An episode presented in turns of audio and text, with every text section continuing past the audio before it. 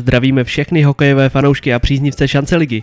Uběhlo sedm dní a jsme zpět s novým dílem podcastu První liga taky liga, který se zaměřuje na aktuální dění v šance lize a zároveň přináší exkluzivní rozhovory s prvoligovými osobnostmi. No a já bych předně chtěl všem posluchačům moc poděkovat, protože za první týden jsme na Instagramu nazbírali téměř 400 sledujících a první díl s Markem Sikorou si přes streamovací služby poslechlo skoro 500 uživatelů a na YouTube jsme dosáhli přes 700 shlédnutí. No a co mě těší ještě víc, tak polovina z vás celý ten díl doposlouchala až do konce.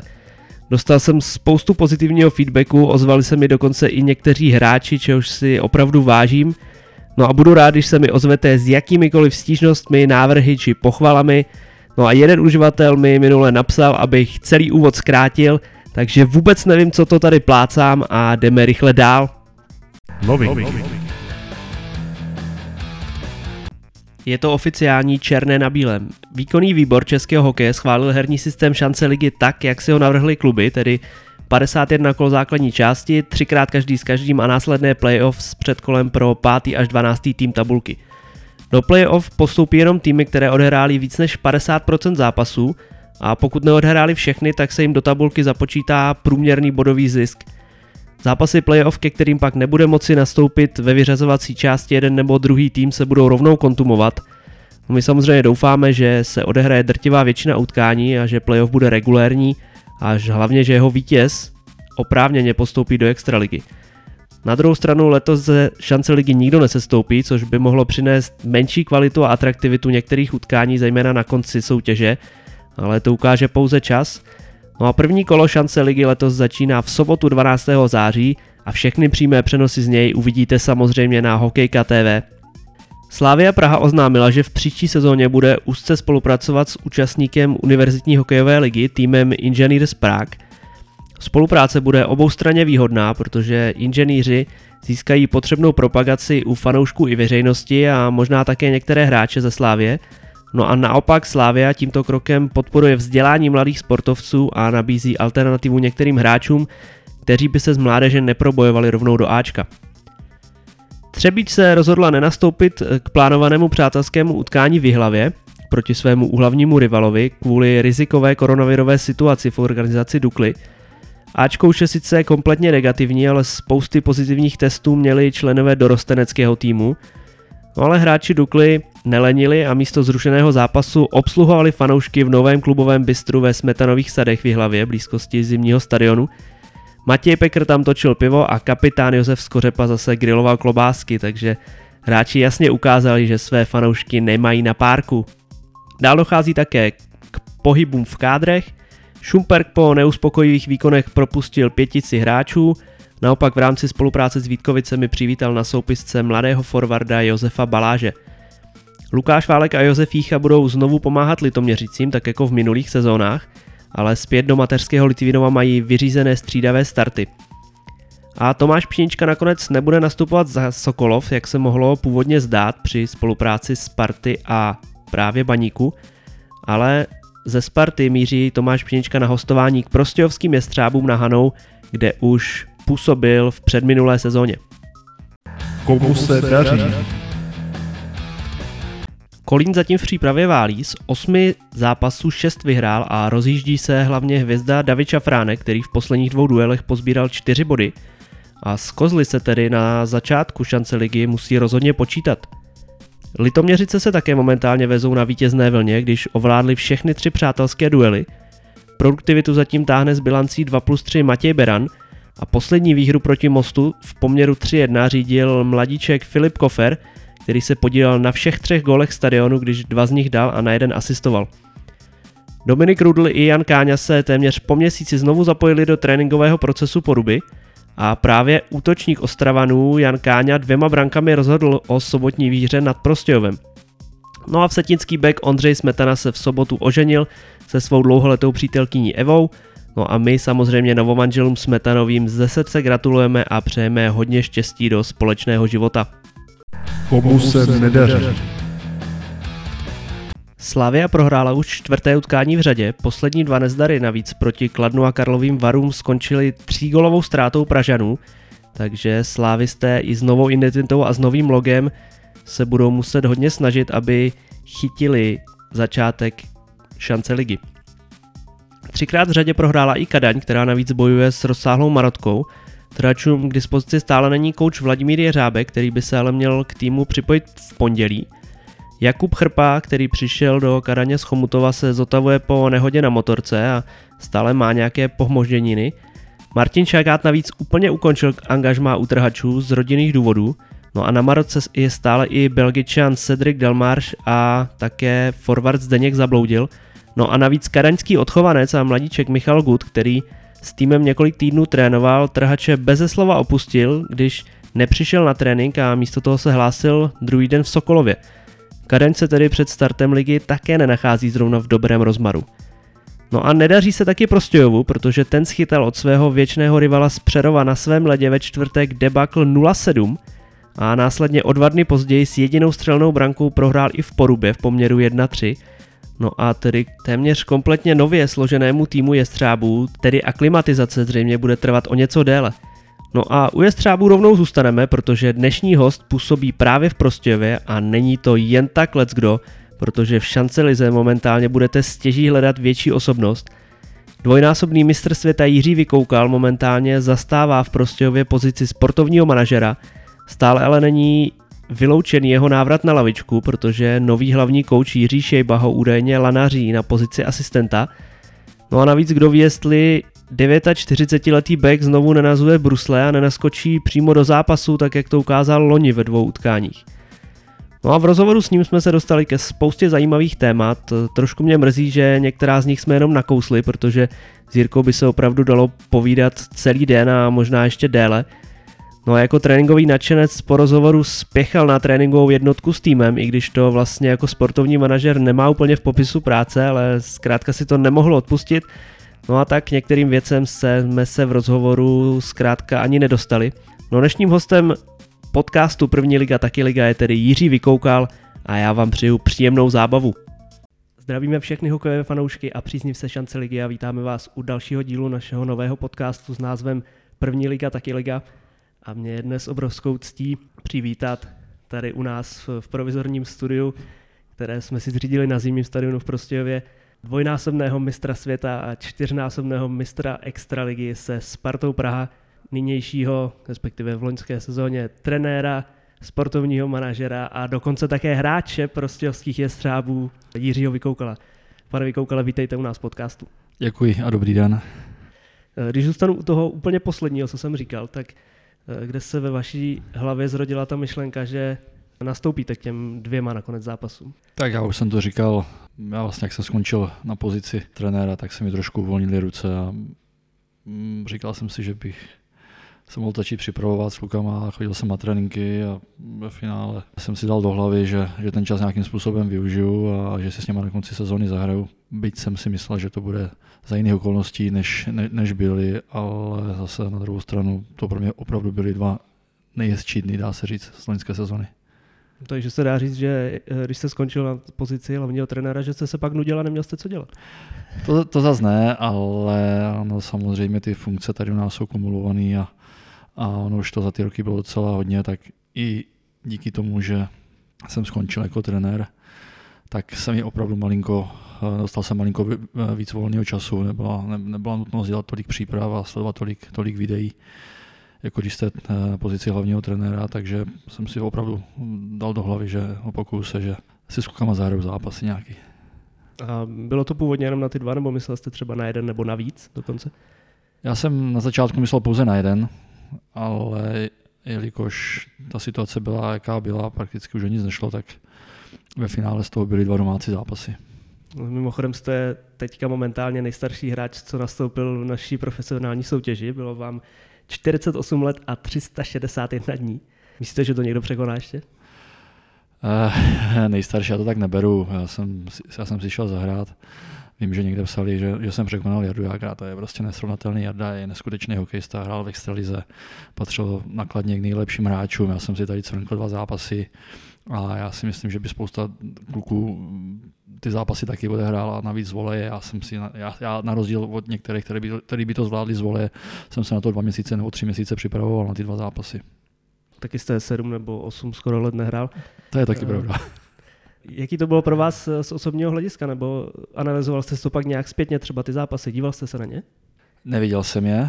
Eh, Já jsem si jakoby říkal několik věcí. Já jsem si říkal, že nebo když jsem ty kluky viděl, jak trénují nebo jak se připravují, tak eh, samozřejmě já na ně mám svoje nároky. Eh, Spousta, spousta lidí tady kolem říká, že to je zbytečně moc a tak dále. Já si to nemyslím. Já prostě chci, aby ty kluci se někam posouvali a ten první moment, když jsem začal trénovat, tak jsem si tak řekl, tak ať taky vidí, jak, jako, jak ty se připravoval, ať ty kluci vidí, jak, jak se trénuje, protože ono spousta těch kluků trénuje, ale oni ve finále, oni ve finále si myslí, jako, že trénují, ale oni jako za mě moc netrénují, jo. Když, když oni vám říkají, ale my trénujeme, my dřeme naplno, ale já to teda vidím jinak. A takže jsem si dal, že dobře, začnu trénovat, uvidím, jak se dokážu připravit a mně připadá, že jsme měli spoustu hráčů, kteří se nedokázali připravit za, za tři, za čtyři měsíce v letní přípravě a mají tu přípravu opakovanou samozřejmě. Já jsem spoustu let nic nedělal a já vlastně na ty dva zápasy jsem se dokázal připravit během dvou, dvou a půl, tří měsíců. Tak to už jsem si říkal, že tohle když bych některým klukům ukázal, takže si z toho něco můžou vzít. A ono postupně jsem ty, ty kluky přidával na kolo a řekl jsem, hele, pojď se mnou a ty pojď se mnou. A najednou jsem se podíval, najednou všechny kola byly obsazeny a kluci jeli se mnou, takže to, to bylo fajn. Na tom ledě jsem se snažil jako trénovat tak, jak, tak jak dřív samozřejmě. Musíte brát potaz nějaký věk a nějak, nějak, nějakou pauzu. Takže to bylo taky jeden z důvodů, proč, proč jsem do toho šel, aby prostě ukázat těm klukům, jako když chci něco a chci zatím jít a chci to dokázat na tom ledě, tak se, tak se musím nějakým způsobem připravit a to není ta příprava, kterou v mých očích tady měla spousta hráčů, ale je to opravdu ta příprava, jako opravdu tak teď jsem ready, já jsem připravený pro vás, pro spoluhráče, pro fanoušky, pro vedení, pro trenéry. Jo. Taková že- celková zodpovědnost. Myslíte, že to právě na ty mladý kluky mělo opravdu ten efekt, že si řekli, aha, tak takhle to asi nepůjde, nebo byli takový, kteří to stejně měli na salámu? Ne, já věřím tomu, že to určitě nějaké kluky oslovilo. Samozřejmě neoslovíte všechny, protože oni většina si řekne, je magor, to je blázen, co tady předvádí, ale ty, kteří to mají v té hlavě eh, srovnanější a vidí sami sebe někde výš než tady v této soutěži, tak o tom určitě přemýšleli. Vy jste byl známý tím i během kariéry, že jste si hodně přidával při těch trénincích a mákal jste i mimo zápasy a, během zápasů o přestávce a tak různě, co slyším různý zvěsti. Myslíte, že právě ty hráči, kteří hrají první ligu a měli by právě myslet někam výš, že jim to chybí, nebo že se třeba někteří spokojí s tím, že budou hrát první ligu a že jim tohle prostě na to stačí? Já bych neřekl, že se spokojí, oni na to, oni na to nemají myšlení, oni, nemyslí, oni, oni nemyslí víc a výš. Oni prostě ty jejich sny a ty jejich cíle jsou strašně malý. Jo, kdyby ty jejich sny a jejich cíle byly extraligoví, oni možná jsou extraligoví, ale on pot- potom zase ten morál a ta vůle, to chtění, ta touha, to odhodlání, dát do tohoto srdce, to je strašně na, na malé úrovni. Takže oni přemýšlejí jako prvoligově, dá se říct. Možná je to způsobený tím, že tady není, není, na ně nikdo pořádně netlačí, nebo i ta konkurence není taková ve finále. Mi stačí, že si tady zahraju v první lize, vydělám si nějaké jako slušné peníze. No. Těžko říct, to je spíš otázka na ně potom, ale No myslíte, že jsou v první lize slušný peníze, že si hráči prostě můžou říct, jo, mě tady to stačí? No, já, já si nemyslím, že jsou až tak špatný, jako v porovnání s normální populací, která chodí do práce od sedmi, já nevím, do čtyř nebo do pěti. Já si myslím, že se prvoligoví hokejisti mají docela dobře. Ale Když zůstaneme v Prostějově, tak vy tady působíte už od roku no, 2013, kdy vlastně v té postupové sezóně, kdy jste Prostějov dotáhli zpátky do první ligy. Jak na tu sezónu vzpomínáte, nebo jak vůbec jste se dostal do Prostějovského klubu?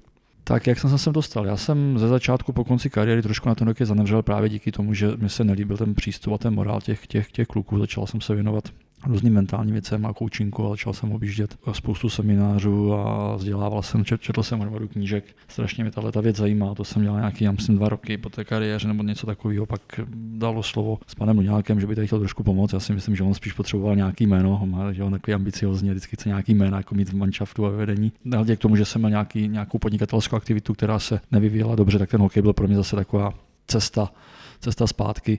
Takže tímhle tím způsobem se to nějakým způsobem se běhlo. Byl jsem tady první rokem jsem na nějaký poloviční úvazek, až se to všechno dalo do takový pohybu, až na mě prakticky ty funkce spadly všechny a, a teď zase trošičku se snažíme to rozmělnit. Já jsem se zrovna na to chtěl zeptat, že jste začínal jako asistent a potom se plynule přešel do toho, do té funkce manažera. Pro ligových týmech to asi není pravidlem, že na každou tuhle funkci je jeden člověk a právě často to zůstává takže jeden člověk dělá víc těch funkcí, že na to prostě nejsou prostředky, předpokládám. Tak určitě to není takové, jak, jak v extralize, určitě ty dvojce, určitě ty funkce jsou zdvojený, strojený. Určitě by bylo potřeba, aby v těch prvoligových týmech bylo, bylo větší zázemí trenerský a víc možností, ale tak jak jste řekl, ty, ty finance na to nejsou prostě. Hmm, dalo se to potom vůbec zvládat, vy jste přešel i potom do funkce hlavního kouče a do toho se dělal i tu manažerskou činnost, tak bylo vůbec v lidských silách jako to zvládnout? Tak dá se říct, že to už bylo období, já už jsem byl z posledního, to už nám mi bylo znát a nejsem člověk, který by to dokázal vypustit, takže byla hromada videí, hromada, hromada sledování soupeřů. Když se hraje hlavně tato soutěž, ta, ta, je to tak strašně našlapaný, že hrajete pondělí, středa, sobota, to byly fakt jako nevíte čisté, jako jestli, jestli je úterý, jestli je čtvrtek, jestli je pátek. Vždycky potom je spíš takový smutný, že tomu věnujete tolik času a pak se tam na tu střídačku postavíte a říkáte si sakra, jako díval jsem se na nějaký jiný zápas nebo na tenhle ten, proč to hrajeme takhle, když jsme to před nevím, ráno v 11 na poradě si jasně ukazovali, co chceme hrát. Pak to jsou takový jako spíš, že vás to trošku vždycky srazí, ale ve finále, a když se pak bavím s okolím, tak to okolí mi vždycky říká, ale prostě to je první liga. To jsou prostě hráči první ligy, ty asi navíc nemají, nebo mm, jsou tam, kde jsou. Je těžko říct, ale tohle to právě když, co mi říká to okolí, oni navíc nemají, to mě vždycky strašně dráží. Já se snažím těm klukům jako opravdu něco předat a něco jim dát, jako s tím do té sezóny vždycky jdu, aby je dostal malinko výš, no, ne, ne pokaždé se to podaří, vždycky to je potom samozřejmě o těch klucích, co jsou schopní jako střebat a co jsou schopni si z toho vzít. Tak dá se říct, nebo můžete říct někoho, u koho se vám to povedlo, u kterého třeba je už veřejnost třeba trošku zatratila vy to opravdu vytáh, takže si zase věřil? To je, to je těžký říct, jako koho vytáhnete nebo koho nevytáhnete. Ono, jako bych, já bych strašně rád ty kluky jmenoval, protože jsou i, i, i, i dost kluků, který mi třeba potom řekli, ale vy, ty jsi mi nevěřil, vy jste mi nevěřil, jo. A já vždycky pak říkám, to není o tom, jestli jakoby věřím nebo nevěřím, ty jsi tady o to, aby si každý den dokazoval, mě, tre, jakoby trenérovi a všem ostatním, že na to máš, že se můžeš posouvat. Jo. Pokud jednou si začne dáš do hlavy, že ti někdo nevěří, tak to je začátek tvýho konce. Jo. Takže ono jakoby říkat, ko, kde, koho jsme dostali výš, nebo koho jsme zase nedostali výš, to bych strašně rád. Když jsme byli u té funkce sportovního manažera, tak můžete trošku lidem přiblížit, jaké je třeba, nebo jaká je denní náplň v téhle funkci? To myslím v sezóně tak to není práce eh, jako od klasická, to je práce na celý den. Chvilinku něco děláte ráno, něco v poledne jste pořád na telefonu, řešíte papíry, eh, řešíte hráče a tak dále, takže to je vlastně práce na celý den, tahle ta, ta manažerská, to si nemůžete říct eh, v sobotu, v neděli, že máte volno, nebo, nebo večer v sedm, že už nic dělat nebudete, jo, jak, jak klasická normální práce. V tomhle tom je to takový divočejší, Samozřejmě u nás, tady v Prostějově nebo v českém hokeji, strašně moc věcí, co se týče uh, zařizování, hostování a těchto těch věcí, konkrétně první liga je na tom, na tom snad nej, nej, jako nejvíc, nejvíc bytá, protože berete hráče z extraligy, berete hráče ze, ze druhé ligy, máte tam omezený počty startů, kolik hráčů a tak dále, ohlášení, hostování, přestupy a, a tak dále. Takže naštěstí si myslím, že na svazu už to mají tak dobře udělaný, že můžete všechno dělat přes počítač na pár kliků, ale Samozřejmě dodržujete termíny, dodržujete aktivace různých karet a tak dále. Té práce jako by té manažerské je na tohle to dost. To vaší asi hlavní činností je schánět hráče prostě pro tým a podepisovat s nimi smlouvy, nebo tak si to představuji já. Můžete si jakoby z vaší pozice v první lize prostě fakt ty hráče vybírat a říct, tohle chci, tohle budu mít, nebo spíš čekáte prostě, co zbyde, kdo nezíská to angažmá v extralize, tak nebo to... koho přeplatí třeba ty bohatší týmy v první lize? V první lize to nejde, když se budu bavit tady konkrétně o Prostějovu, ta situace tady je extrémně složitá, si myslím, oproti jiným týmům. Za prvé nemáme mládež, ta bude, ta bude až za pět let, nemáme, nemáme v současné době, nebo neměli jsme ani dlouhodobou nějakou, nějakou spolupráci s, ex, s Extraligou. Jo, všechny ty týmy kolem nás jsou prakticky rozebraný, nemáme spolupráci ze druhou ligou, jo, co se týče dostupnosti, takže v tomhle tom my jsme strašně bytí. Jo. Říct, říct jako, že ty hráče na koho si ukážu, toho budu mít, tak to takhle vůbec to nefunguje. Eh, je spousta případů, kdy ty kluci nám, jsme, jsme, jsme s nimi domluveni a na jedno, zavolá, na jedno zavolání od uh, ambicioznějšího týmu odejdou, jako, tu smlouvu nepodepíšou je to o vyjednávání, snažím se s těma klukama být dlouhodobě v kontaktu. Jo, dám příklad Petra Mrázka, který jsme vlastně až po třech letech dostali do Prostějova. Tak to je, jako nemůžeme si tady mm, dělat nějaké velké ambice, když jenom ty hráče jsem dostali fakt složitý. To vůbec probíhá takovýhle vyjednávání, protože když v extraligových týmech mají třeba na to scouty a lidi, kteří jim ty hráče zjišťují a tak, vy si to všechno takhle v první lize mm, musíte dělat sám? Tak eh, většina těch hráčů má, má svoje agenty a své zástupce, kteří je nabízí. Já si myslím, že ten přehled do té první lize máme, máme dostatečný. Zase je hodně hráčů, který, který tady koluje co nemáme vyskautovaný, je, je juniorská extraliga. To nevíme, na ty hráče stejně většinou nedosáhneme, protože ty dobrý většinou jdou, nahoru nebo na, na, na, na své farmy, takže na nás potom je to, co zbyde. Co bylo letos, tak letos jsme se snažili hodně tady kontaktovat nebo se nás kluky tady z Moravy, z okolí, aby to tady měli na dojezd nebo byli víc zpěti s tím regionem. To je tak jako jediný, když si dáte nějaký pravidla, co, jako koho, v tom, koho, koho v tom týmu chcete mít, ale nejsme Manchester United, aby jsme si mohli na někoho ukázat a toho chceme. Když jsme u té mládeže, tady opravdu ta mládež funguje úplně pod jiným subjektem, před nějakou dobou hmm. se to rozdělilo. Je to třeba na nějaký dobrý cestě, abyste měli svoji vlastní mládež a postupně ji třeba dostali do těch vyšších soutěží? A tohle zase není otázka na mě, ale to je na výkonný výbor eh, SKčka. A my samozřejmě v budoucnu, nevím, kdo tady bude, jestli tady bude já, nebo tady budou samozřejmě jiní lidi, nebo jiní majitelé UAčka, tak já doufám, že ta doba dozraje k tomu, že ty kluci tady budou vychovávání a plynule budou přecházet do Ačka. Zatím tady je velká díra a my nemůžeme, jakoby si třeba, když máme zraněný, zraněný kluky na tréninku, naše Ačku vzít si, sáhnout si do juniorky a říct si, ale tak potřebujeme to doplnit. Prostě my trénujeme kolikrát ve 13, ve 14 lidech, protože to nemáme jim doplnit. Mně to právě přijde škoda, protože já nevím, týmy, který mě připadají také zvenčí srovnatelný, jako je třeba, já nevím, Přerov nebo Havířov, ty mají skvělou mládež a od nich chodí potom kluci do mládežnických reprezentací a celý ten klub potom z toho těží. U nás je to tady, říkám, u nás je to tady běh ještě na dlouhou trať, není to otázka na mě, kdy, kdy, kdy, kdy, kdy ty kluci eh, dorostou. Já doufám, že se to tady v Prostějově všichni dočkají.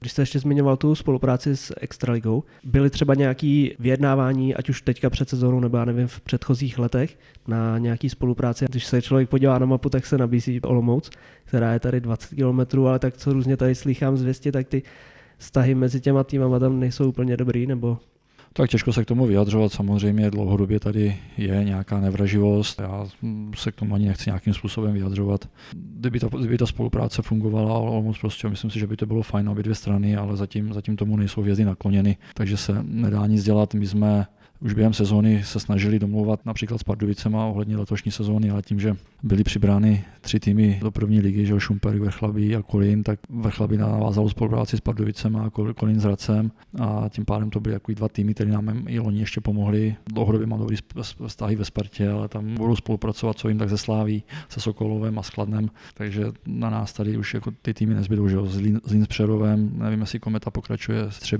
jo, Olmík to dává, že jo, dával Olmos, dával hráče do Havířova, do hlavy, takže na nás už tady prakticky nikdo nezbyl. Když budeme ještě u vás a u funkce trenéra, kterou jste tady zastával poslední kolik tři sezóny, myslím hlavního. Jak byste se popsal jako trenér, protože my, nebo já když vás sleduju takhle při těch zápasech, tak vy působíte strašně klidně na, eh, na té střídačce. Mě to říká, mě to říká hodně lidí, ono hodně lidí tady těch fanoušků vždycky přijde a řekne, no ty musíš tam být větší dělat a musíš jim nadávat. Já si nemyslím, jako, že by ten trenér tam byl po té střídačce lítat a těm klukům nadávat a tam spíš se snažíte tu hru sledovat, dát jim nějakou, nějakou radu, něco jim říct. To, to hlavní se potom samozřejmě vždycky odehrává, odehrává v šatně o třetinách. Jo. Tam pak je buď humbug a nebo se to snažíte sklidnit, pozbudit, ale jako řvát na střídačce, to si myslím, že už je, že už je pryč tahle ta doba, jako hlavně na, na, na tyhle ty dospělé kluky, ty by měly mít věci natrénované z tréninku, měli by vědět, co mají hrát a potom už to jenom na tom ledě předat. Jo. To nějak jim tam hrozit a vykřikovat na ně, když ty říkám, tady spousta těch lidí vždycky za mnou přijde, že bych na ně měl víc řvát, jako k čemu to bude. Jako. Když říkáte, že se takhle bavíte s lidma, vím, že myslím to bylo v minulý sezóně, že jste i na některé zápasy šel potom do kotle s nima, vím, že jste tady pořádali besedy s fanouškama. Hmm. Dokážete se takhle i s fanouškama bavit, nebo jak probíhá ta komunikace? Vystartoval třeba na vás někdy někdo, nebo potom face to face už to je eh, spíš takový mírnější? Tak hodně, hodně ty fanoušci jsou takový, ty, ty největší křikloni jsou většinou schovaní, pak když je potkáte někde tady na zimáku, tak to jsou face to face, tak se s váma baví normálně. Potom, když má někde něco napsat jakoby na nějakém Facebooku, tak tam jsou strašně silní. To tak, to, to, to tak je, ale to, že jsem šel do kotle, tak to bylo jenom proto, aby my jsme neměli dobrý výkony na ledě. A ty fanoušci nás tady dlouhodobě nám jako by se snaží udělat tu, tu atmosféru, udělat, si, udělat, udělat, udělat, to prostředí, ale, ale loni, loni vlastně po těch porážkách, co jsme měli, myslím, že to byl Sokolov, Kadaň, tady hned, když jsme spadli do té, do té sportní poloviny, tak na nás jako strašně zanevřeli, ale strašně. Já se tomu nedivím, jako to nikomu to nevysvětlíte, když prohrajete s Kadaní se Sokolovem, dvakrát s Kadaní se Sokolovem a s Ústím, to je 12 bodů, který vás mohli dostat nahoru, tak prostě nikomu nevysvětlíte, že prostě ti kluci makali a dřeli a že tam padali po držkách a že se vraceli a že teda je to strašně štve. To nikomu nevysvětlíte, to nevysvětlíte ani tomu fanouškovi. Může se to stát jednou, ale nám se to stalo čtyřikrát. Tak i z toho důvodu jsem se snažil tam do toho kotle jít a trošku to tam pozbudit, protože zase na druhou stranu, když vás ten, když vás ten kotel pozbuzuje, tak je to úplně něco jiného, než, než eh, když je tam komorní atmosféra. Zažil jsem to, když jsem byl na střídačce, nevím, sezónu dvě zpátky, když se, když se zakázalo pyro. Jo, nebyl, nebyl to náš naše nařízení, bylo to nařízení svazu, tenkrát tady přijel Setina na začátku, to začátku sezóny a to bylo fakt špatná atmosféra, nebo mm, bylo tady strašný ticho, nikdo nás nepozbuzoval, jenom, jenom fanoušci soupeře jako to, v, ten, v tu dobu jsem se stával fanouškem. Jak jste říkal, že, že, že tam působím klidně, tak tam jsem pozbuzoval a mlátil jsem do těch kluků, ale to jsem byl fanoušek. Jako to, prostě se měníte z trenéra na fanouška, protože ty kluky chcete pozbudit, protože ta atmosféra na, vás, na tom zimáku na vás vždycky dolehne. A jo, každý, kdo to, to hrál, tak ví, ví, ví, o čem já teďka mluvím, kdo to nehrál, tak vůbec nemá šajnu, o čem já mluvím. A pokud ta atmosféra na tom zimáku je parádní, tak, tak jako opravdu vám to přidá pár procent do toho výkonu. Pokud najednou že jo, se začne pískat, začne se nadávat, ty kluci nejsou jako tak, tak odolní, aby, aby eh, najednou začali víc hrabat. Oni, oni začnou ve své podstatě víc, víc hrabat, ale začnou i víc kazit, protože je to, oni se stáhnou, začnou být křečovití a najednou to bude, z toho bude úplná hlomajzna. Já jsem zažil, někde jsem to, někde jsem to už říkal, já jsem byl i před x lety v Římě na fotbale, myslím, že, to, že tam hrál tenkrát AS Řím s někým, s nějakým předposledním týmem, bylo to předposlední kolo a bylo tam, ten stadion byl vyprodaný, oni hráli o první místo. A když jsem ten fotbal viděl, tak jsem říkal, tak za tohle bych nedal ani korunu. A, a ten stadion celý pozbuzoval a tak dále, nějaká 75. minuta, dostali gól, zřejmě, takže to vypadalo, že ten titul nevyhrají, tak jsem si říkal, no u nás to by bylo, to všichni pískali, nadávali, tohleto. Tam ten celý stadion povstal a začali pozbuzovat neskutečně. A pak to ty dal dva góly někde v poslední minutě, oni to vyhráli 2-1. Samozřejmě byl to rozdíl, hráli o titul. Ale na druhou stranu, pokud jako jsem fanoušek a chci ten tým pozbuzovat, tak by bylo fajn jako mu pomoci i v těch, i v těch dobách, jako když se nedaří. No. Ale já si myslím, že na to tady u nás ještě nedozrála doba. Mně se zdá, že speciálně tady v Prostějově jsou hodně nároční ty fanoušci. Jako na, na, první ligu jsou hodně nároční, hodně nároční asi, ale já myslím na druhou stranu, že to, to víte sám, že tady vytvářejí jako neskutečný chore a ty, ty kluci a v tomhle, v tomhle jsou známí. Pamatuju si tady zápasy, když jsme hráli s Kladnem, s Kladnem čtvrtfinále, se Vsetinem semifinále, nebo jsme tady otáčeli zápasy s Budějovicema. To byla neskutečná atmosféra. Samozřejmě se nám dlouho nedaří, dlouhodobě nedaří s Přerovem, tak za to nás vždycky kamenují. Jo, vždycky říkají, můžete všechno prohrát, ale vyhrajte s Přerovem. Já na to mám jiný názor, aby radši všechno vyhrál a jednou prohrál s Přerovem, ale no, oni to takhle, že jo, tady se to prožívá, ty derby, no, ty derby se, se prožívají všude. Když ten fanoušek bude opravdu jako na těch zápasech pozbuzovat dlouhodobě, tak já si myslím, že ten tým jako dokáže zvednout. Jo, jo, jo. I, i, když se mu nebude, nebude tomu týmu dařit a ten fanoušek bude, bude s tím týmem. Věřím tomu, že ten tým je, je, ten tým je schopen, schopen se posunout výš když jsme ještě byli u toho trénování a vztáhnu to zase na první ligu, máte v týmu nebo v klubu všechny podmínky, třeba, který by se dali srovnat s extralikou, myslím tím třeba techniku na různý videocoaching a na takovéhle věci? Tak eh, já si myslím, že eh, na první ligu máme docela slušný, možná i na standardní podmínky, to zázemí v té šatně, to jste viděl sám, to si myslím, že je opravdu hezký. Nějakou videotechniku taky máme, teď se tady staví že, no, nový šatny tady v Prostějově a nový, nový, nový, nový nějaký zázemí, novou posilovnu, to samozřejmě to nám bude chybět, nebo to nám chybí dlouhodobě. Takže tyhle ty věci se nějaká střelnice, kdyby to bylo jako pro ty kluky na střílení mimo let a tedy, ale tak zase pořád je to jenom první liga. Že? Tady jako je základ, co je tady, je zbourat na ten stadion a udělat zázemí pro hlavně pro fanoušky, jo? protože to zázemí pro to Ačko je na dostačující úrovni, aby se tady mohla hrát první liga. Ale co není dostačující, je tenhle ten zimní stadion. Já jsem se to na to chtěl zeptat, že jsem viděl vzadu, že se něco staví, tak to souvisí s těma šatnama a tak, nebo to je ještě něco jiného? Ne, teďka tam je, se přistavují šatny pro, že pro mládež, měla by tam nějaká posilovna, ale já si myslím, že dokud tady nedojde k rekonstrukci zimního stadionu, tak uh, i ta snaha naše, jako i, i, i když ty výkony budou dobrý, tak stejně se na, ty, na ten zimák ty lidi nedostaneme, protože v té zimě, to víte, jaká tady je zima a tady se prostě nedá víc, jako vzít sem, vzít sem rodinu, vzít sem děti, jo, to nejde. Jo, mému tátovi je přes 70 let a když sem chce jít, tak já mu řeknu, nechoď sem, protože tady, prostě to nemá cenu. Jo. Takže dokud to tady bude takhle, tak veškerý úsilí, který, který vydáte, tak stejně nebude odměněno jakoby v počtu těch fanoušků, kteří přijdou na nějaký derby, jo, ale na nějaký normálnější zápasy už nepřijdou i z toho důvodu, že bychom hráli dobře i z toho důvodu, že to prostředí tady není kulturní. Je to vůbec reálný jako v nějakém horizontu sehnat vůbec peníze na opravu stadionu, nebo jak je třeba složitý, nevím, jestli to je otázka přímo asi na vás, asi ne, eh, na schání sponzorů v první lize, navíc tady v Prostějově máte ve sportu jako celkem konkurenci, protože se tady hraje eh, basket na nejvyšší úrovni, hraje se tady volejbal, hraje se hmm. tady hmm. fotbal, v jiných, já nevím, třeba v Přerově nebo v Třebíči prostě tam je hokej jakoby top a hmm. všechny ostatní soutěže tam jsou nižší, všechny sporty. Tady si myslím, že i z tohoto ohledu to máte mnohem složitější.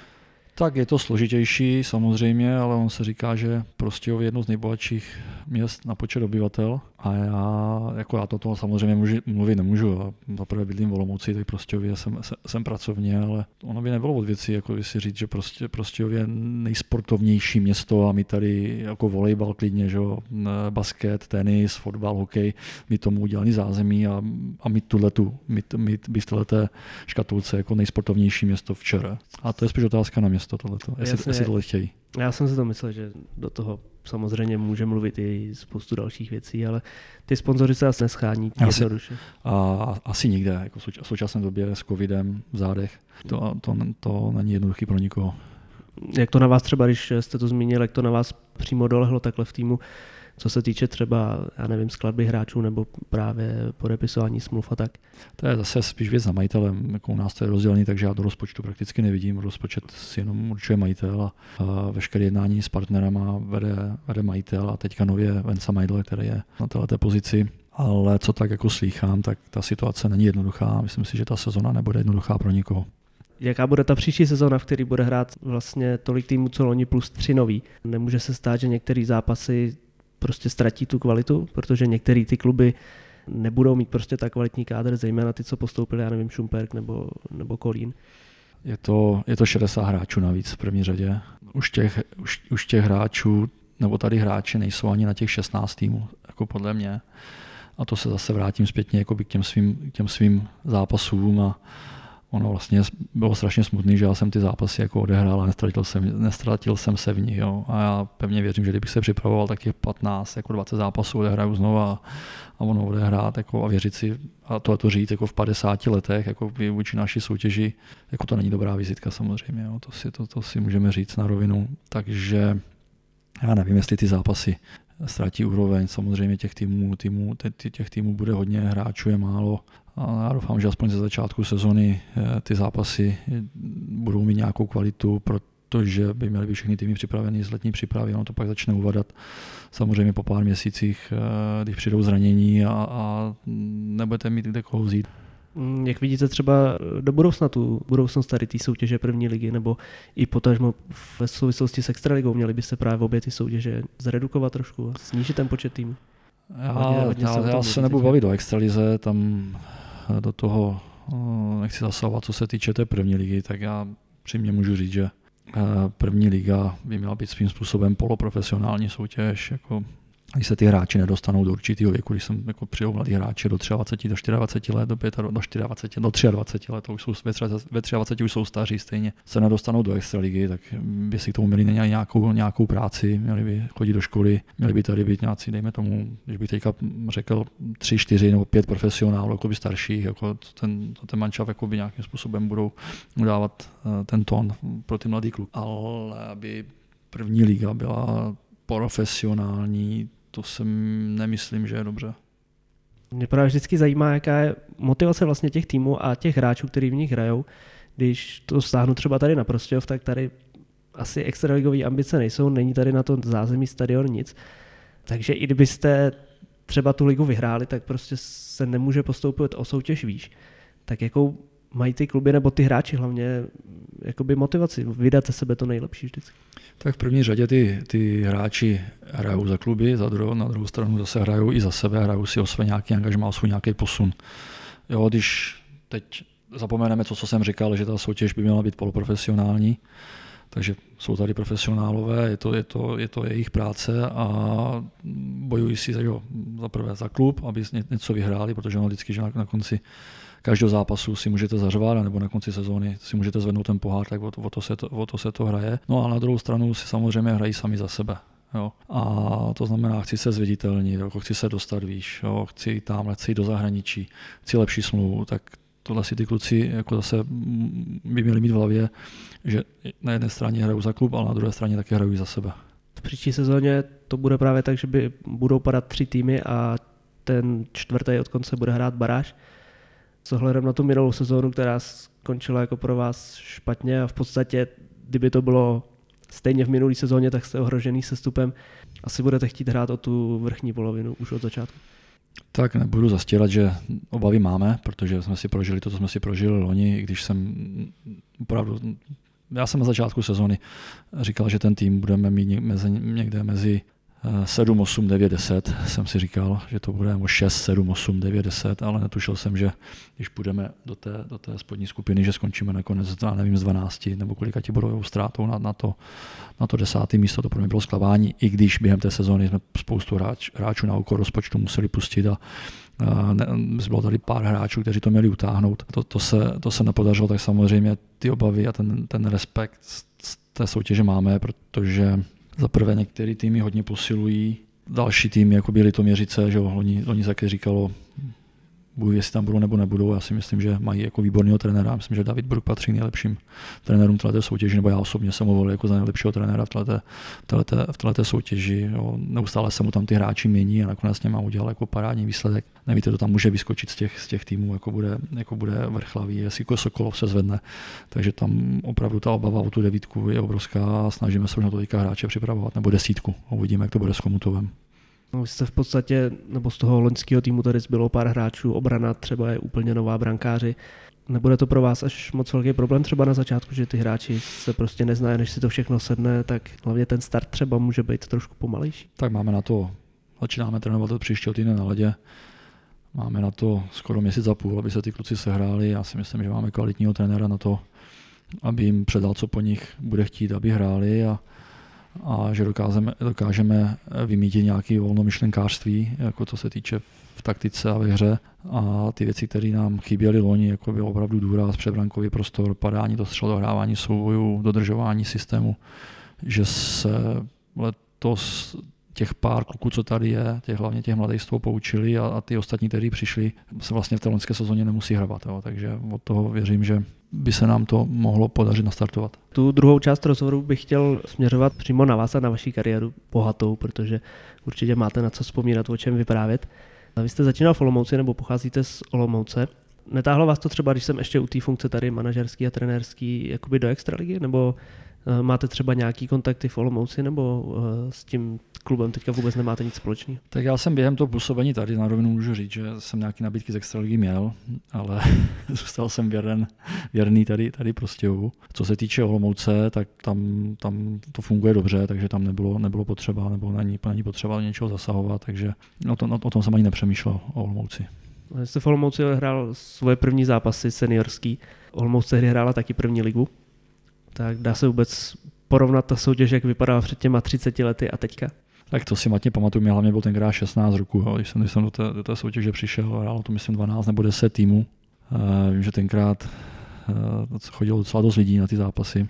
Co si tak ještě pamatuju, bylo, že jsem začínal v pětce jakoby se starýma hráčema, takže jakákoliv přihrávka, jakákoliv chyba mě byla okamžitě vrácena zpátky, takže to byla docela slušná škola. Ale jinak ty první dva roky mě dali strašně moc, hlavně ten druhý, tam už jsem si jak budově jakoby dokázal ně, něco přidat pro ten tým. A já jsem za ty dva roky v Olomouci strašně rád. Potom vám to asi hodně pomohlo, když jste šel do Sparty a už jste měl vlastně dvě sezóny odehraný v chlapech, tak té extralize vám to hodně pomohlo. Tak i teď ta roz, ten, ten rozdíl vidíme u těch kluků, kteří přijdou z juniorky a udělají v juniorce 50-60 bodů a přijdou i klidně sem do té první ligy, tak najednou vidí, jaký to je rozdíl. Jo. Takže většinou ty, ten, tím druhým, třetím rokem teprve se dostávají tam, kam by měli být. Jo. Takže i, i mě ty dva roky strašně pomohly. Výhodu jsem měl v tom, že jsem dožál v 16, takže v 18 už jsem měl za sebou dvě sezóny a už dá se říct, že už jsem si mohl do té ligy podívat když přišla ta nabídka ze Sparty, tak asi taková nabídka se jen tak neodmítá, protože přece jenom to je Sparta. Tak já, já tenkrát těch nabídek měl hodně víc. Jo. Já si myslím, že tam byla prakticky celá Morava, jo, protože mě znali vlastně od, od, od juniorů, už mě viděli hrát. Ve Spartě tenkrát, nebo přede mnou působil Jirka Hamal, který je z Olomouce, Jirka Látal, Jarda Látal, takže já si myslím, že to bylo i díky tomu, že tam se, myslím, že táta se s nimi nějak spojila, bavili se o Spartě, ale tak samozřejmě Sparta je Sparta, že? co si budeme povídat. Vy jste tam přišel a hnedka jste vlastně vyhráli titul, i když uh, vy jste myslím nehrál potom playoff, nebo jo? Já jsem se tam zranil někde ve čtvrtfinále nebo v semifinále. V semifinále myslím, že jsem se zranil na tréninku, takže ve finále jsem hrál až pár střídání, poslední zápas nechal nás tenkrát trenér zahrát. Takže přímo s týmem jste si užil ty svoje první oslavy? Jo, jo, tak já jsem odehrál celou sezónu tam, ale akorát říkám, jsem, jsem se během toho playoffu zranil, takže to byla trochu smula. No, vy jste hnedka potom v téhle první sezóně byl zvolený nováčkem roku a už předtím jste měl spousty reprezentačních startů v mládeži a tak. Potom si vás eh, v draftu vybral Washington. Jak celá tady ta událost vlastně společenská, co to je dneska, celý ten draft NHL, eh, jak to bylo v té době sledovaný, protože samozřejmě nebyly internety, nic, podle mě o tom nikdo zas tolik nevěděl, nebo jak se k vám vůbec ty informace takhle dostávaly? Já jsem o tom nevěděl vůbec nic, tenkrát jako pro mě byl sen si zahrát napřed Váčku v Olomouci, potom v Extralize, zahrát si za ty juniorské nároďáky a ta NHL, to bylo úplně tabu, to tenkrát jako jsme vůbec nevěděli, že nějaký draft existuje. Já si myslím, že mě tenkrát kontaktoval pan Crhá na nějakém soustředění, kdy jsem byl, nevím, jestli na dvacítkách nebo někde, že že tamhle někdo má zájem. Já jsem to, to, to, jako, to ani nevíte, ale ne, jako, že něco takového může proběhnout. No a potom jsem se akorát dozvěděl, že jsem byl, že jsem byl draftovaný Washingtonem. To byl tenkrát 88. rok, myslím, že 88. 89. potom se, nebo 90. jsem šel potom do Ameriky, takže ono se to se bylo strašně rychle, protože on pak za mnou přijel ještě jednou, já jsem byl tenkrát záčkem na hrách dobrý, jako s záčkem reprezentaci na hrách eh, dobrých, to se tenkrát jmenovalo hry dobré vůle, myslím, v Seattleu ten, v Tri Cities tenkrát jsme to hráli a on tam mnou přijel, jestli nemám zájem, že by mě chtěli jako na tu farmu, co si kde si, tak já říkám, OK, no tak tenkrát, tenkrát jsem udělal takový podraz na pana Horešovského eh, jako ve Spartě, protože se mnou počítali, že tam budu zůstávat, no a já jsem na, na, tom, na těch hrách dobrých vůle podepsal vlastně tu smlouvu, no, bylo mi jasný, že půjdu na farmu. Ale ještě jste se pak vrátil domů? Nebo už jo, tam vrátil jsem se jenom domů a tenkrát to se pamatuju jak ne, si mi pan Horešovský ptal, jako, že, jako něco ohledně toho, jestli tam jako, že se vracím zpátky. A tak jako ze srandy spíš jenom. No. A já říkám, no já se ale vracím zpátky. Jako domů si domů pro věci, tak tenkrát si myslím, že byl na mě strašně na, na, jako naštvaný, protože jsem tu zpátky opustil na druhou stranu. Když jsem se vracel, tak mě tam vzal zpátky a jako můžu říct, že dodnes to je člověk, který mu musím poděkovat za to, že mě vzal zpátky a že na mě nezanezřel, protože víte, jak to je v současné době, o někam jdete a na vás všichni, všichni trenéři a klub a všichni na vás začnou flusat a a, zač, a za, zanevřou na vás. Jo. Tenkrát na mě ten pan Orešovský nezanevřel a díky tomu jsem pak mohl se vrátit a pokračovat dále Spartě. Když z mojí strany to nebylo zrovna jako hezké, hezké jednání. Bylo to právě v roce, když eh, se měnil režim a podobně, tak z tohohle hlediska ještě pro 20-letého kluka to muselo být asi něco jít najednou do Ameriky, do úplně jiného světa. Jo, šok, tenkrát. Uh, já si pamatuju, že jsem tam letěl s Petrem Bondrou, který se stal hned hvězdou vlastně v NHL. Tenkrát PNM jsme letěli, já jsem na to Boeing, že jsem na to, jsem na to říkal, to je neuvěřitelný, že jste nepřistáli tomu Washington úplně jiný, jiný podnebí, teď ty velký auta, jenom velký baráky, hotely, no zázemí, šatna, šatna toho Washingtonu, nebo celý to, celý to jejich zázemí, neuvěřitelný, nádherný. Takže jo, byl to šok, byl to šok a jsem za ten šok byl rád, byl jsem, vydržel jsem tam nakonec dvě a půl sezóny a po těch dvou a půl sezónách jsem se rozhodl uh, vrátit zpátky. Vlastně Washington měl farmu eh, v Baltimoreu. Jaký tam byl vůbec život, nebo jak, jak se o vás klub staral v tom smyslu, jestli vám scháněl ubytování a takhle, nebo jak to probíhá vůbec takovýhle přesun? To ne, to ne, to takhle. Máte profesionální smlouvu, není to u nás, jako že ty, jak u nás, že ty kluky vodíte za ruku, ale prostě tam přijedete, tak samozřejmě, když jsme tam šli poprvé, tak na letišti na vás někdo čeká, máte, má, měli jsme nějakého překladatele, který nám ze začátku pomohl a, ale potom už se staráte sám, jako zařizujete. Tam je, tam je to úplně jasný. Uh, tady máš letenku, jsi vyměněný, poraď si tam, tamhle jedeš do toho, tam jeď tam, tam, tam a to nikdo jako by s váma moc neřeší, protože těch hráčů tam je tolik a kdyby se o každého měli starat. Jako, máte prostě podepsanou profesionální smlouvu a starejte se o sebe. A tak do života to je dobrá zkušenost, ne, když vás někdo takhle hodí do vody. Jo, určitě, jako pro mě to bylo super v tom, že třeba, já dám příklad, jako já jsem tam šel z nároďáků, měl jsem velký ambice, jako že jsem na té farmě, tenkrát jsem na to neměl, na rovinu. Já zpětně musím říct, že jsem na to NHL neměl, neměl jsem na to postavu konstituci, jako byl to úplně jiný hokej, možná za x let později bych se tam třeba dostal, ale v té době, kdy jsem tam byl, to bylo jako zpětně to bylo jako bez, bez šance, ale bylo to takový, taková sranda, že nakonec já jsem propadl ještě o jednu soutěž níž, než byla ta farma a jo, tenkrát si pamatuju, to tam byl David Poyle, manažér a jo, to je, to je, to je jedna věta, jo, to není jako vysvětlování, jo, to je jedna věta. Jedeš do Hamptonu. A já říkám, co? A kde to je? Tady si sedni na dálnici, jedeš 7 hodin, jedeš 7 hodin autem, jak tam přijedeš, tak tam jdi do toho hotelu a tam budeš. Jo, u nás vám kluci řeknou, já jsem tady zažil tady Tady, tady jsem zažil eh, v Prostějově, když jsem posílal kluky do druhé do druhé ligy, abych, aby hráli nebo chytali, protože byli mladí a, a oni mi řeknou, ale já do druhé ligy nejdu, asi nechci kazit jméno. Jako.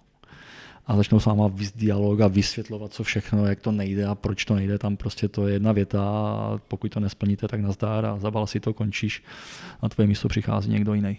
Uvědomil jste si to i v té době, že prostě na tu NHL nemáte, nebo spíš takhle s eh, ohledem na to? v tu dobu jste o to asi bojoval za každou cenu, když už jste tam byl. Jo, samozřejmě, bojoval jsem, já jsem tady, už, už tenkrát jsem byl blázen v tomhle tom, jo, já například, že třeba já i na té farmě se mi stalo, že jsem nehrál, ale já jsem třeba celý ten zápas projel na kole, nebo jsem klikoval a dělal jsem tyhle ty věci, ale když jsem to viděl, tak uh, mě začalo docházet, že na to nemám. Jako, I když to, jako by tu třetí sezonu to tenkrát trénoval Barry Trotz, že, úspěšný trenér teďka, a nezačal jsem mi vůbec špatně, ale no, musíte mít i štěstí, jako v tomhle tom neříkám, jako on by se neměl říkat, no, štěstí, štěstí, štěstí, ale, ale jako někdo prostě potřebujete, jo. Měl byste, musíte být taky jsem tam ve správný moment, na správném místě, to já jsem neměl, Washington tenkrát byl Beci neskuteční, velcí, silní, jo, to nebyla šance, kdyby člověk možná byl v jiné organizaci, ale hold jsem nebyl a vyhodnotil jsem to tak, že i zpětně jsem to vyhodnotil, že jsem prostě na to NHL neměl. V tu dobu to muselo být horší, protože fakt tam hráli borci, který měli 120 kg a, a 2 metry minimálně prostě obránci. A vy samozřejmě jste jinak fyzicky uh, vybavený.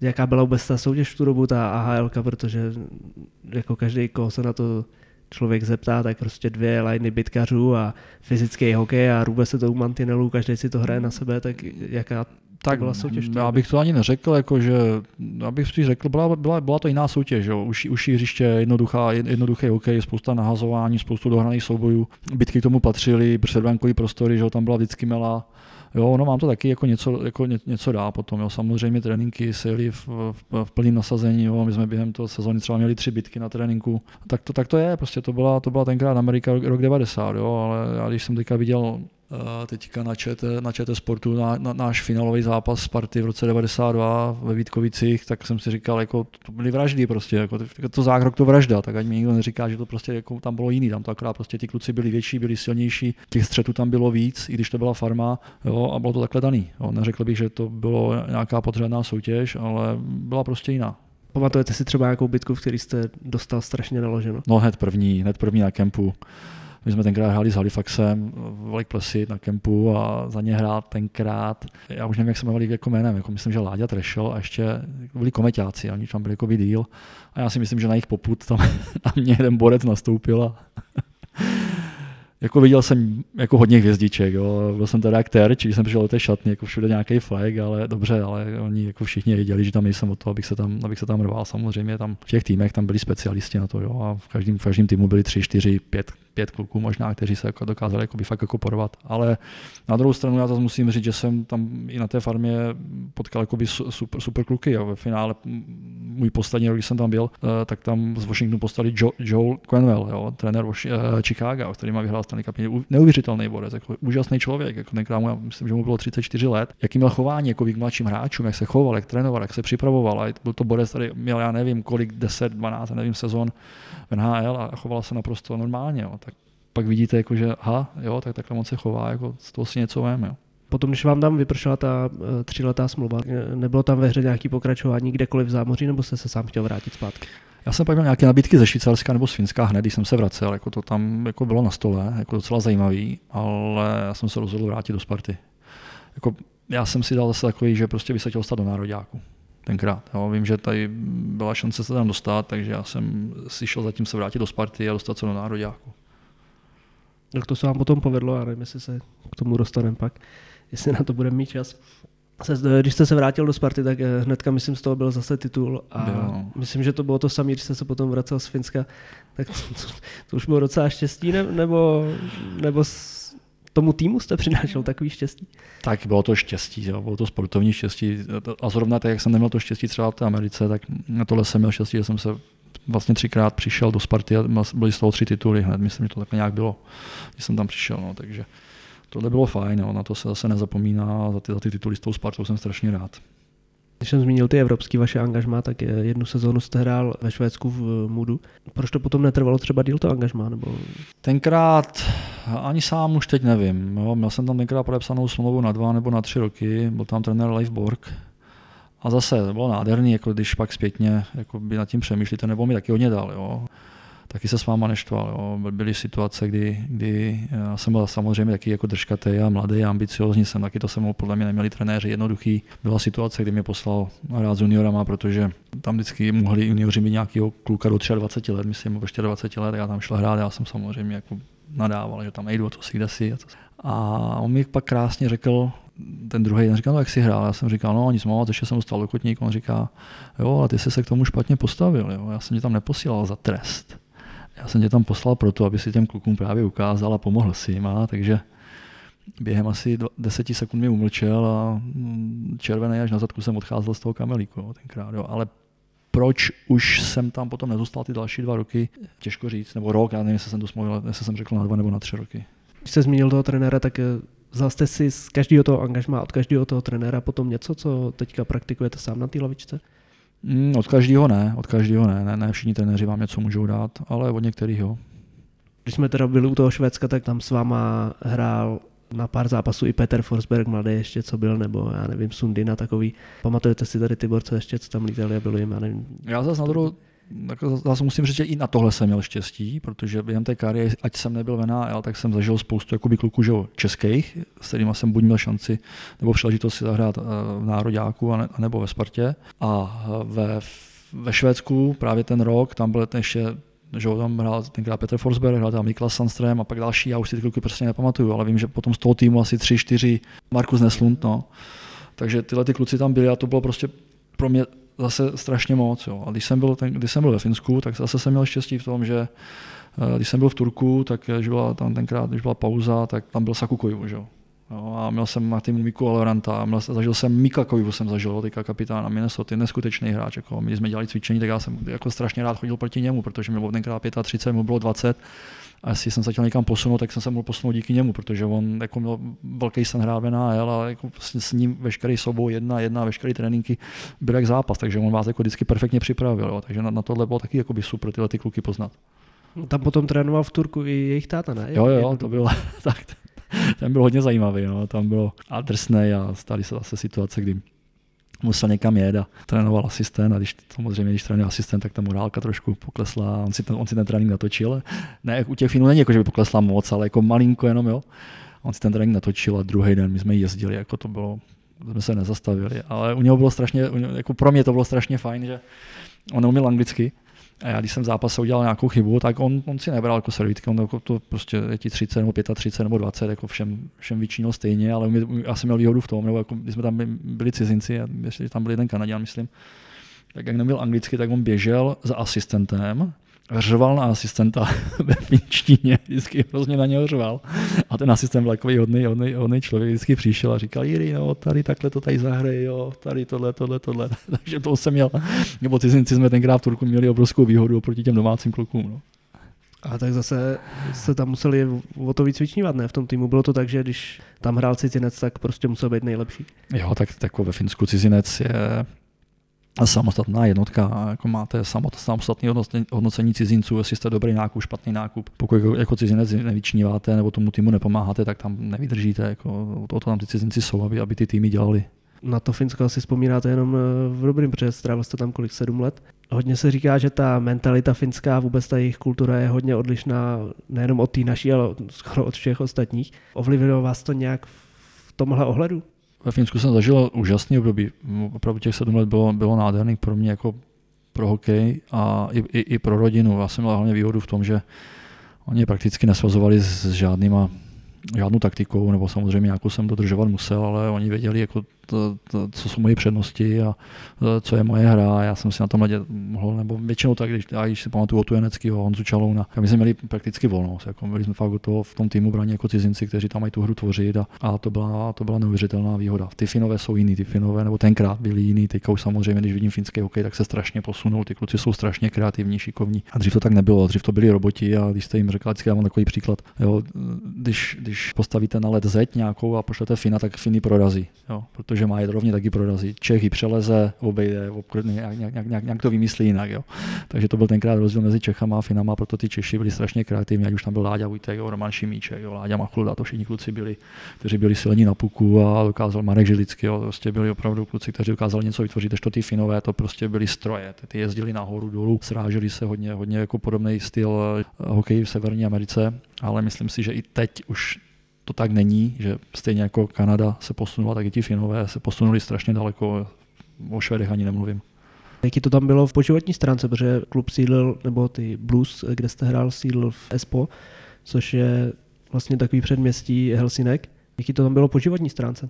Úžasný, já jsem byl strašně rád, sice strašně draho, ale nikdo na vás neudělá žádný podraz, jo, všichni dodržují pravidla, já tam asi takový příklad, který by asi neměl říkat, ale můžu říct, jako říkám to vždycky všem, všem svým známým. Když jsem tam šel první měsíc, tak, tak uh, jedu autem, jedu, pospíchám na trénink, zastaví mě policie. A u nás samozřejmě, když mě zastavila policie na Spartě, tak to bylo vyřešený hned, mm. to bylo všechno v pohodě, byli jsme takhle zvyklí, takhle jsme byli rozmazlení, ale tam si mě zastavili, zeptali se mě, kolik beru platu, jaký mám, jako mám výplatu, tak jsem jim řekl, oni se to uvěřili na finančním úřadě. A dostal jsem tenkrát pokutu 50 tisíc nebo 45 tisíc na naše ale ta pointa je ta, že jsem šel eh, za manažerem a tenkrát teďka už nebo štígl kasiny salo. A říkám, Ile, hele, tady pokuta můžeš nějak vyřešit, jo, měl jsem mi auto, ještě no nemám. A on říká, jo, jo, jo, tak si to zaplať a jezdí pomalejc. A jako je, bylo to, jste, jste vylečený, jo, jako to vás to, to vás to takhle naučit, takže to Finsko, Finsko v tomhle tom bylo úžasný, jo. Opravdu večer jedete, přijedete ze zápasu, je tam třicítka, všichni jdou třicet, jo. Opravdu, když opravdu, no takhle to aspoň bylo, nevím, jak to teďka, ale ten době, kdy jsem tam byl já, tak to bylo v tomhle tom. I na ledě, jako, i, i když na ledě, tak nikdo, nikdo nepadal, nikdo nesimuloval, jo, to prostě ty kluci hráli, snažili se všechny souboje ustát tady, že jo, v Česku to bylo, někoho jste se dotkl a to byly letecký dny, jo, měli jste vloženě hráče, na které jste se jenom podívali a už jste věděli, že se bude znášet, jo. a tam tohle to nebylo. Sledoval jste potom dění v klubu nebo minimálně v tom ESPu, potom i když jste odešel, protože on postupně ten tým zkrachoval. Mm, vím, vím, vím. A oni mě pak ještě volali, dodělala se nějaká sbírka a samozřejmě ty hráči jsme posílali nějaké komenty, ale to, že je, je, je, to o penězích a pokud ty peníze na to nemáte, tak to takhle většinou dopadne. Když jste šel pak do Turku, tak bylo to jakoby proto, abyste měl ambice eh, vyhrát tam ten titul, protože ty Blues asi na to neměli úplně vyhrát tu ligu. Tak v Blues to bylo jasně nastavený. Tam tenkrát, když jsem přišel, tak se stavila nová hala, ta se postavila, ten tým byl vždycky nebo, nebo ty cíle bylo se dostat do playoff. Myslím si, že jednou se nám to nepovedlo, jinak, jinak jsme se čtyřikrát dostali do toho playoff.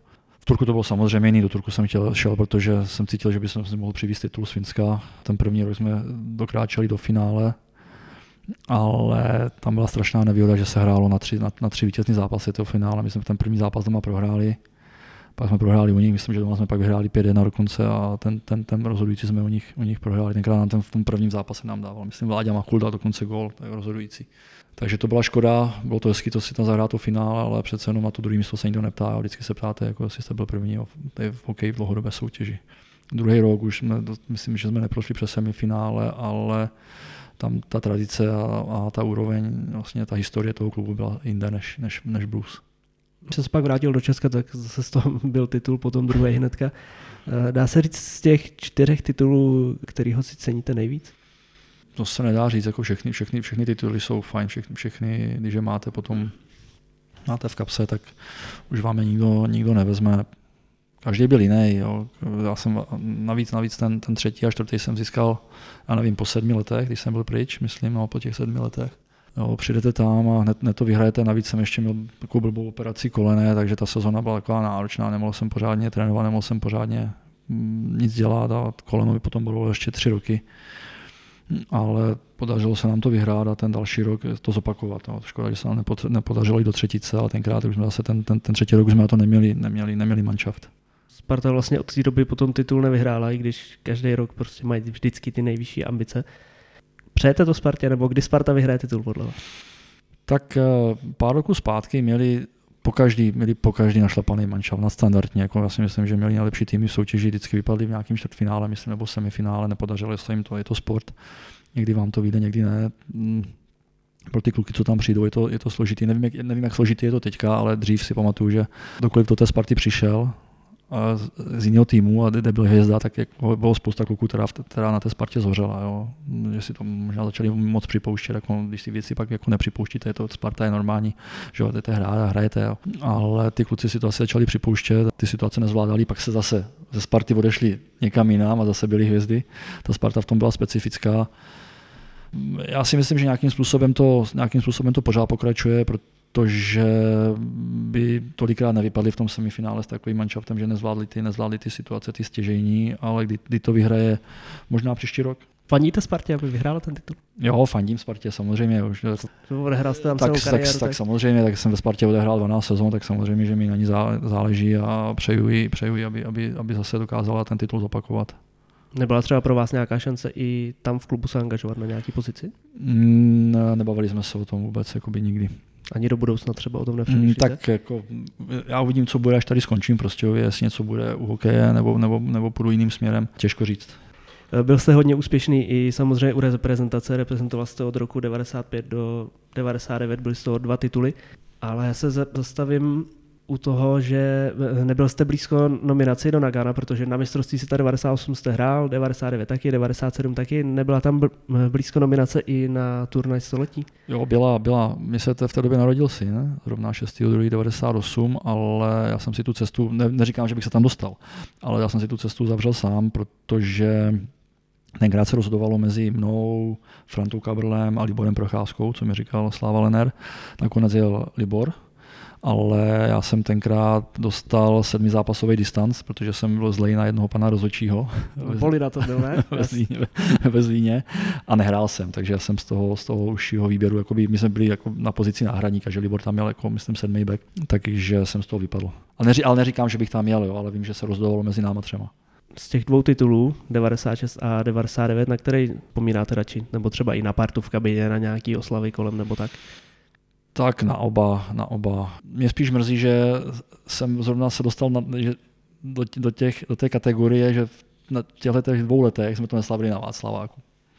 Jak to? Nevím, to je jediný, jsme to tak, jediný jsem to tak trefil, že, a to je, to je jediný, co mě mrzí na tom. No. Že jste se nemohl užít ty oslavy s lidma se všem. Samozřejmě, protože vždycky to pak bylo, že jo, a zrovna, zrovna v tom 90, no v těch, to bylo, to bylo 96 a 99, uh, eh, to nebylo. Vy jste se vlastně, v, nebo na většinu těch šampionátů jste se dostal po tom, co jste hrál v Extralize, což už je teďka jako skoro nemyslitelný. Byla v tu dobu Extraliga prostě lepší soutěž, že ty hráči tam zůstávali díl a neodcházeli třeba tak brzo do zahraničí kamkoliv, že vlastně z některých těch zlatých týmů byla půlka hráčů z Extraligy. Tak nejlepší ta soutěž byla ještě, ještě před revolucí, co si pamatuju, v tom roce 89 mm, nebo 88, 89, ještě že 89, 90. Měl jste 12 týmů, do toho, do toho tři slovenský týmy, všichni hráči hráli tady, nikdo nebyl zahraničí, potom se to začalo, začalo, začalo rozmělňovat a jako na, na, na, vrcholu té, na vrcholu té zlaté éry, vlastně to byl ten 99, 2000, 2001, bylo hodně kluků z extraligy, nebyly otevřené hranice ještě tenkrát, že, nebo do KHL, myslím, že ještě tolik, tolik kluků nechodilo, teďka tam chodí strašně moc hráčů. Eh, byla to svým způsobem výhoda, ale tenkrát to trenéři dokázali, dokázali jako vždycky dobře doplnit hráčema z NA, ale že ten poměr byl docela, docela, docela takový 50 na 50, nebo nějak to tenkrát bylo, nebo možná dokonce bylo i víc hráčů z extraligy. Ještě se zastavím u toho, co jste říkal na začátku o té psychice hráčů, že hodně z nich, nebo ty prvoligoví hráči často nejsou tak odolní, hlavně ty mladí samozřejmě, co přijdou hrát první, druhou sezónu mezi mužema. A vy jste se tomu tématu, nebo hodně se o něj zajímáte, hodně se mu věnujete.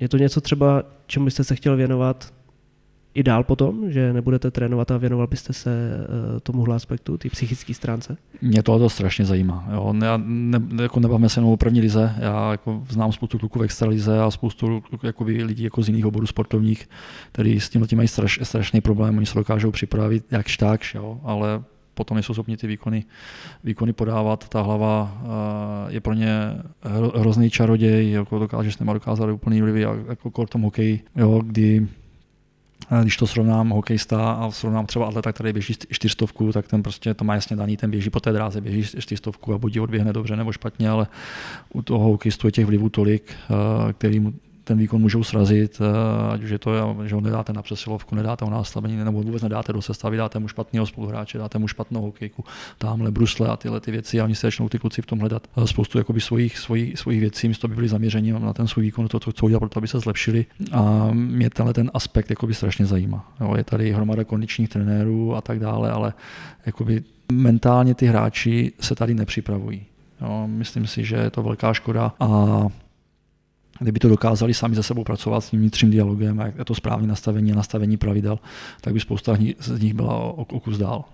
A jako říkám, za mě mi tohleto, a když se s klukama o tom bavím, volení jsem měl trošku víc času, tak jsem nějakýma klukama dělal a najednou pak vidíte, jakoby, když s nimi děláte vizualizace, jak, jak ty kluci najednou začnou pracovat, jak, jak ten jejich výkon jde nahoru a, a co změníte. Jako, oni trénují pořád stejně, ale změníte jenom malinko to jejich myšlení. Ne, už jak se mi to loni podařilo. A dá se v tomto ohledu sám sebe nějak vzdělávat? Určitě se vzděláváte. Existují třeba nějaký semináře, co já vím, nějaké já jsem tomu, po, Já jsem tomu po kariéře obětoval opravdu hodně času. Hodně času a teď pořád, jako já furt poslouchám nějaké přednášky a furt se, furt se snažím číst nějaké knížky a zajímá mě tahle, zajímá mě tahle, tahle věc, proč ty hráči nedosáhnou toho výkonu, na který mají a co je sráží a kde jsou ty, kde jsou ty vnitřní bariéry, že prostě najednou mi to jde, pak mi to nejde. A samozřejmě všechno je v práci. Jo. Základ je, aby ty kluci byli perfektně připravený kondičně. Jako pokud nejste parádně připraveni, tak s tou hlavou nemůžete dělat, co chcete a nenaděláte s ním. Ale pokud už máte, máte nějaký výkon a už jste připraveni a už víte, co máte hrát, tak proč proč najednou to nedosáhnete? Jedině proto, že, vám, že se lžete tady nahoře, že se lžete v hlavě. A já si myslím, že ten trénink je strašně důležitý, stejně jako trénink jako kondiční. Myslíte, že je třeba reální, že každý klub nebo minimálně aspoň v extralize by měl nějakého člověka, který by se speciálně tomuhle aspektu věnoval? A asi byste se divil, jako spousta, spousta klubů má. Spousta klubů má lidi, kteří jsou schopni s těma hráčema pracovat. Já jsem vždycky nejradši, že je to člověk, který je z oboru, který jakoby k tomu hokeji má nebo zažil a hrál. Jo. Potom samozřejmě máte spoustu psychologů vystudovaných a tak dále, ale pokud už jste i v těch situacích byla, zažil jste a víte, jak třeba tu hlavu nastavit, tak si myslím, že je to vlastně ta konkurenční výhoda proti těm ostatním když bych teďka ten rozhovor ukončil, tak eh, hráči ještě ve své aktivní kariéře samozřejmě chtějí tu sezónu ukončit titulem a nějakýma individuálníma třeba troféma a podobně. Co je teďka ve vaší pozici, kdy jste jak manažer, tak řekněme i trenér, eh, jaký je váš cíl do budoucna, čeho byste chtěl dosáhnout, ať už v kterýkoliv pozici? Já to mám jasně nastavený, já vždycky to opakuju, u nás je to jasně rozdělený, že mám majitele, pak jsem já, majitel chce vyhrát, stojí to peníze samozřejmě, investuje do toho nebo hledá ty partnery, tak chce vyhrát se ty výsledky, jo, chce, aby jsme byli úspěšní. Samozřejmě já se snažím e, i o tu další věc, pro mě jsou pro mě důležité, abych ty kluky někam dokázal posunout, abych dokázal něco předat, aby si ode mě dokázali něco vzít. Takže to máme tímhle tím způsobem Takže jako i ty moje ty moje, nebo to moje naplnění té práce je tehdy, když samozřejmě, když vyhráváte, tak je to fajn, ale já chci, aby ty kluci se dál vzdělávali, dál, dál se posouvali, abych prostě jim řekl, ale tohle, to, když budeš dělat, můžeš se posunout a tohle mě baví na tom hokeji. Ne, říkám, loni se mi to u spoustu hráčů nepovedlo, jo, neměl jsem od nich takovou podporu, jak bych si představoval, ono kolikrát jako ty kluci si myslí, že ví všechno. Uh, netušil jsem, že by mě v loňské sezóně mohli prvolígoví hokejisti přerůst, ale, ale, ale stalo se a na druhou stranu si myslím, že i pro spoustu z nich to bylo po naučení. Mimo teda to, ty funkce, které už jsme popsali, tak jste pořád členem hráčské asociace. A mě zajímá, když vy jste tam jakoby na straně hráčů, ale přitom ve své funkci potom vykonáváte tu práci na druhé straně bariéry, jako by ten Rozumím. manažer. Nemůže tam dojít k nějakému prostě dneska je oblíbený termín střed zájmu, tak ne, nemůže tam k něčemu takovému dojít? Že? Mm, já se to samozřejmě snažím oddělovat. Já to jako přirovnám tomu, máte ve výkonném výboru ČSL máte šest zástupek extraligy, zastupují český hokej nebo zastupují svůj, svůj klub.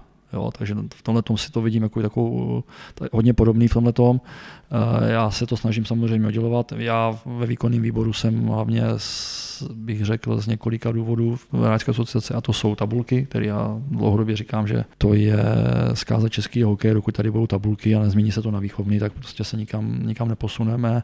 Potom změní hráčský smluv, já bych jako hráčskou smlouvu nikdy nepodepsal takovouhle v tom změní, jako vždycky, a vždycky, když jsem podepisoval, tak byla, tak byla s dodatkama a třetí věc je vzdělávání hráčů. Prostě strašně mi to tady chybí, že ty hráči se nevzdělávají a nikdo je nevede k tomu, že je, je, je život po hokeji.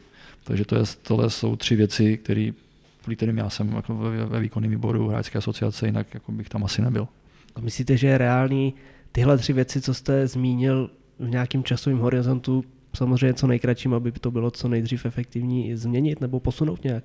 Nebo za tu dobu, co existuje ta hráčská asociace, tak eh, povedlo se vám v tomhle směru udělat nějaký kroky, aby se to změnilo? Určitě ty posuny jsou velký. Jako já si myslím, že Libor Zbořil teďka předseda Hráčské asociace tomu nastavil dobrý, do, do, do, dobrý, do, dobrý směr spolu s Márou Černoš, Černoškem, který to založil, tak si myslím, že ta asociace jde, jde dopředu. Já si myslím, že i ta veřejnost, i ty kluby eh, začínají vnímat, že to už není tak, jak jako předtím, že se ta asociace třikrát rozpadla. Já doufám, že v blízkém horizontu několika let dojde k úpravě tabulek nebo přeměně na výchovný, že dojde k úpravě hráčských, hráčských smluv a že se taky všichni začnou zajímat o to, co ty hráči vlastně dělají po té kariéře. Ještě se ptám v souvislosti s tímhle na něco na konci té minulé sezóny, kdy eh, vlastně přišla ta pandemie. Mluvilo se hodně v médiích, v některých klubech o ukončování smluv, já nevím, předčasných a tak. A mluvilo se hodně i právě s Prostějovem v souvislosti, nevím, s Tomášem Divíškem třeba, s Markem Račukem a podobně, který se k tomu vyjadřoval. Byla tady ukončena smlouva někomu, já nevím, za nějakých nestandardních okolností nebo dřív s ohledem na to, na tu pandemii, nebo Chcete se k tomu, k této situaci nějak vyjádřit? Nebo měl jste vůbec na to z vaší pozice nějaký vliv? No tak, dívejte se, pro nás ta sezona byla katastrofální, ona vlastně byla v červených číslech celou sezonu. A ve finále potom, no, my jsme ztratili hromadu partnerů během sezony. Během, jo, na základě těch výkonů, samozřejmě na základě postavení v tabulce a, a tak dále. Takže, takže k důsledku toho došlo potom k ukončení těch, těch, těch, těch smluv u některých kluků a samozřejmě ta situace je nepříjemná, nebo byla pro nás nepříjemná. Ono potom, že když ty peníze nemáte, tak vlastně s nimi nenaděláte.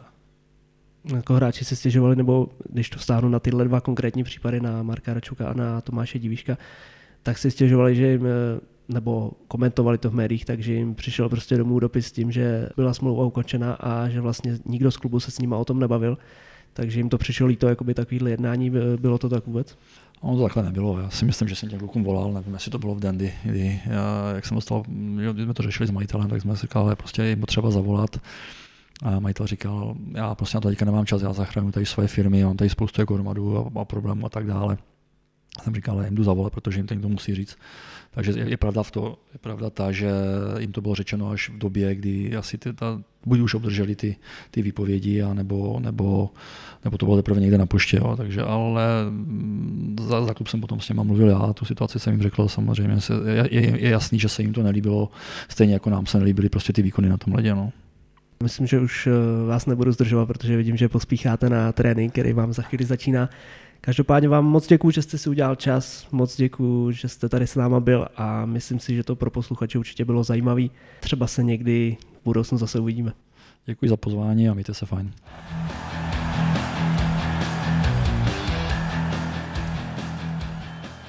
Rozhovor s Jirkou Vykoukalem byl opravdu výživný. Mrzí mě, že jsme více neprobrali téma hráčské asociace nebo jeho reprezentační kariéru, ale třeba se ještě někdy dáme do řeči. Vám každopádně děkuji za pozornost a věřím, že se vám dnešní díl líbil. Typovačku na Instagramu tentokrát vyhrál uživatel s nikem Nechci děkuju, který jako první trefil, že dnešním hostem bude právě Jiří Vykoukal.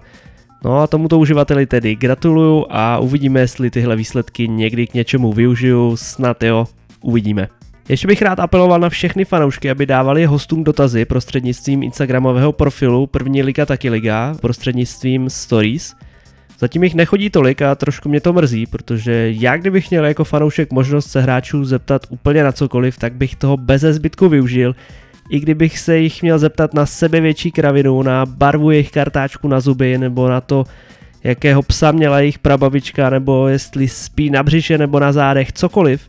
Jsem rád, že dotazy pokládají i sami spoluhráči nebo protihráči daného hosta, protože o to větší to je pak sranda při natáčení, takže já doufám, že vy všichni, kteří dotazy posíláte a právě i sami hráči, že v tom budete pokračovat a dodáte tak našemu podcastu a našim rozhovorům nový rozměr. No a to už je z dnešního dílu opravdu všechno.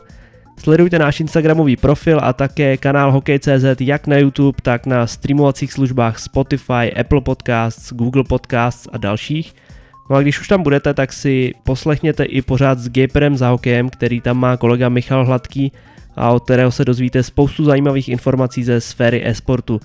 No a nezapomeňte, že první liga je taky liga.